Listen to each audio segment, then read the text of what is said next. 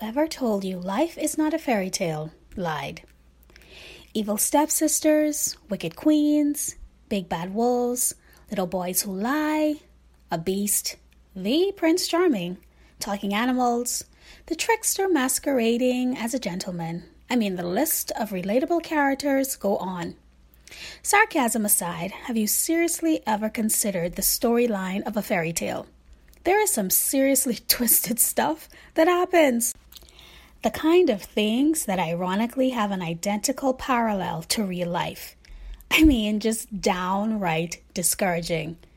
Just like a fairy tale, real life is sprinkled with good and evil, the heroine and the villain, obstacles and overcoming them. Regardless, most little girls like me and you grow up into women who long to experience a serendipitous moment. You know, the encounter we all dream about with the elusive one. The guy we've heard about since we could talk. Somehow, cradled in our innocence, we have the image of happily ever after ingrained in our psyche. Perhaps it's from the stories we grew up hearing, like Cinderella or Sleeping Beauty. One can't forget the tale of the Little Mermaid, where worlds collide. Translation for today's hottest trend an interracial couple. Nor can you ignore the irony of the classic Beauty and the Beast, where love was real and not overshadowed by looks. That said, after years of these stories' repetition, we too long for Prince Charming to rescue us from our menacing life, where the antagonist and the protagonist seem to be set in constant opposition. We long to be saved from a plot where evil seems to always have the upper hand. Can our current chaotic life have a happy ending? Can love conquer all and indeed prevail?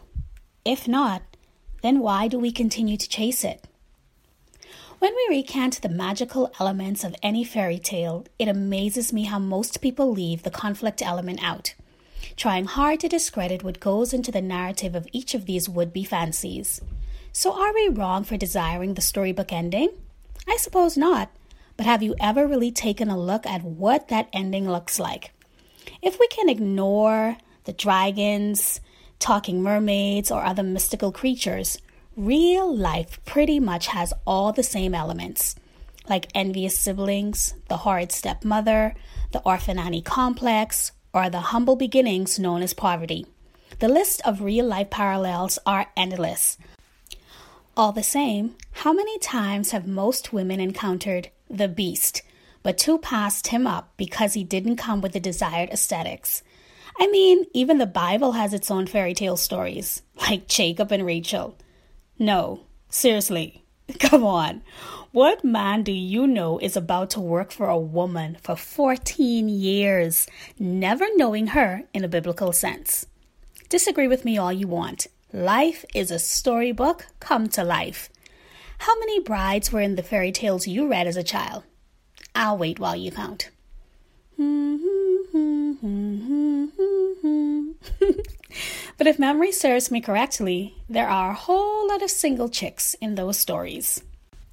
On the contrary, if we move past the imaginary utopia, every little girl has played house, where some kid portrayed the daddy, and another played the mommy, and a tiny plastic infant served as the baby that we often swaddled just as we'd seen grown ups do. On alternate days, we played dress up, which was either a split between pretending to be your mother or a bride on a magical wedding day. We were either trying to walk in shoes 10 times too big or putting some long garment atop our head that served as a veil and an empty toilet paper roll posed as the bride's bouquet. Yet, in many fairy tales, while there may have been a charming debonair, there is hardly any mention of the long anticipated proposal. As we morphed into adulthood and began to hit certain milestone ages 25, 30, 35, 40 if no man had claimed us by then, it's as if we start to break out in hives.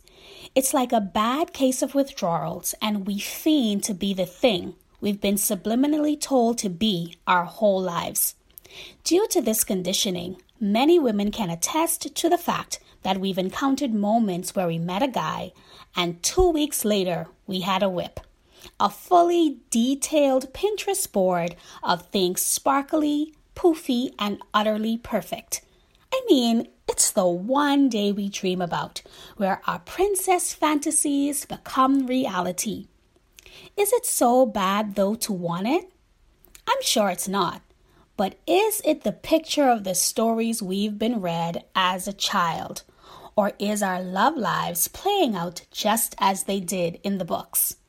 While the knight in shining armor rescued that damsel, read me the part that says, Will you marry me? Eventually, though, you grow up and have your heart broken, in some cases more times than you care to remember. The knight comes, but he goes, and sometimes on to the next princess. Sadly, the healing isn't as easy as having a fairy godmother or rubbing a magic lamp with a personal genie. Some of us become master contractors because we specialize in building Chinese walls more guarded than Fort Knox. And like Sleeping Beauty, we snooze through the next 10 years waiting for the perfect kiss. The trauma of whatever occurred makes us relinquish the thought that there is any happy ending in the cards for us. But what is this happily ever after we crave? Many little girls trapped in mature bodies walk around feeling that there has to be something wrong with them because we've been told that a fairy tale means you get what you want. But no fairy tale says that. Don't expect Cinderella ending when your life is designed to be a little mermaid. Life tends to customize your story just for you. I was tickled when the internet broke over Will and Jada Smith's candid conversation on Jada's Red Table Talk. Everyone heard how Will pursued Jada and was hashtagging Will's words like it was the Holy Grail or the new John 3:16. Soon after, recording artist Ciara created her own buzz by spilling the beans on what she prayed for when it came to husband Russell Wilson. Women sat watching that interview with a notepad and a pen writing that prayer verbatim to bombard the gates of heaven. Insert roll eye emoji. Give me a break. I promise you, lady, you already prayed that prayer at least 100 times. That, he, she, it, whatever you're praying for, just wasn't for you, or at least not yet. Plain and simple. On top of that, how many of us have passed up on a Russell, all because he wasn't a star quarterback who had just signed an $87.6 million deal? Though I sincerely think it's not Russell many women desire, but the star life. Truth is, the part of the fairy tale we love most is the rich suitor. Let me just put this out there. I believe in happily ever after only not in the conventional sense. While fairy tales carry some stigma of not being real, they bear so much resemblance to reality, if you dare to take a closer look. Cinderella's sisters hated her. She was used, abused, and considered to be a nobody. I'm sure that sounds like someone you know, or maybe even yourself. Yet, after all her disappointments, life smiled on her. She was pursued by someone who most people thought was too good for her. How does this happen in reality? I'm glad you asked. I know beyond the shadow of a doubt you've seen a couple and thought to yourself, how in the world did these two people get together? No? I'll prove it. T.I. and Tiny. I rest my case. Or I'm sure you know of that couple that went to your high school that ended up together and stayed together too. Thing is, what may be a fairy tale for me won't look the same for you. More than the happily ever after, the word lived jumps out at me. To live doesn't mean there was some unattainable perfection gained. It means that you take the good with the bad. I don't know what fairy tales you've been reading, but who wasn't thrown in a dungeon was often poor. Who wasn't an orphan was harassed on the way to grandma's house. Who wasn't envied for their beauty was often hated by a stepmother for one reason or the other. I'm exhausted just thinking about it.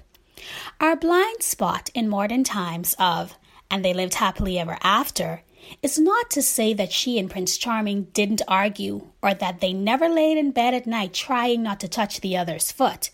No, they lived happily ever after is the part of the story that you get to script yourself. The beautiful thing about real life, as opposed to a storybook, is you have the power to write your own ending. Being chosen by a prince doesn't automatically make you a princess, but because your daddy is a king, does. God's love and validation are all you need to live your best life. Repeat after me. And she lived. Period.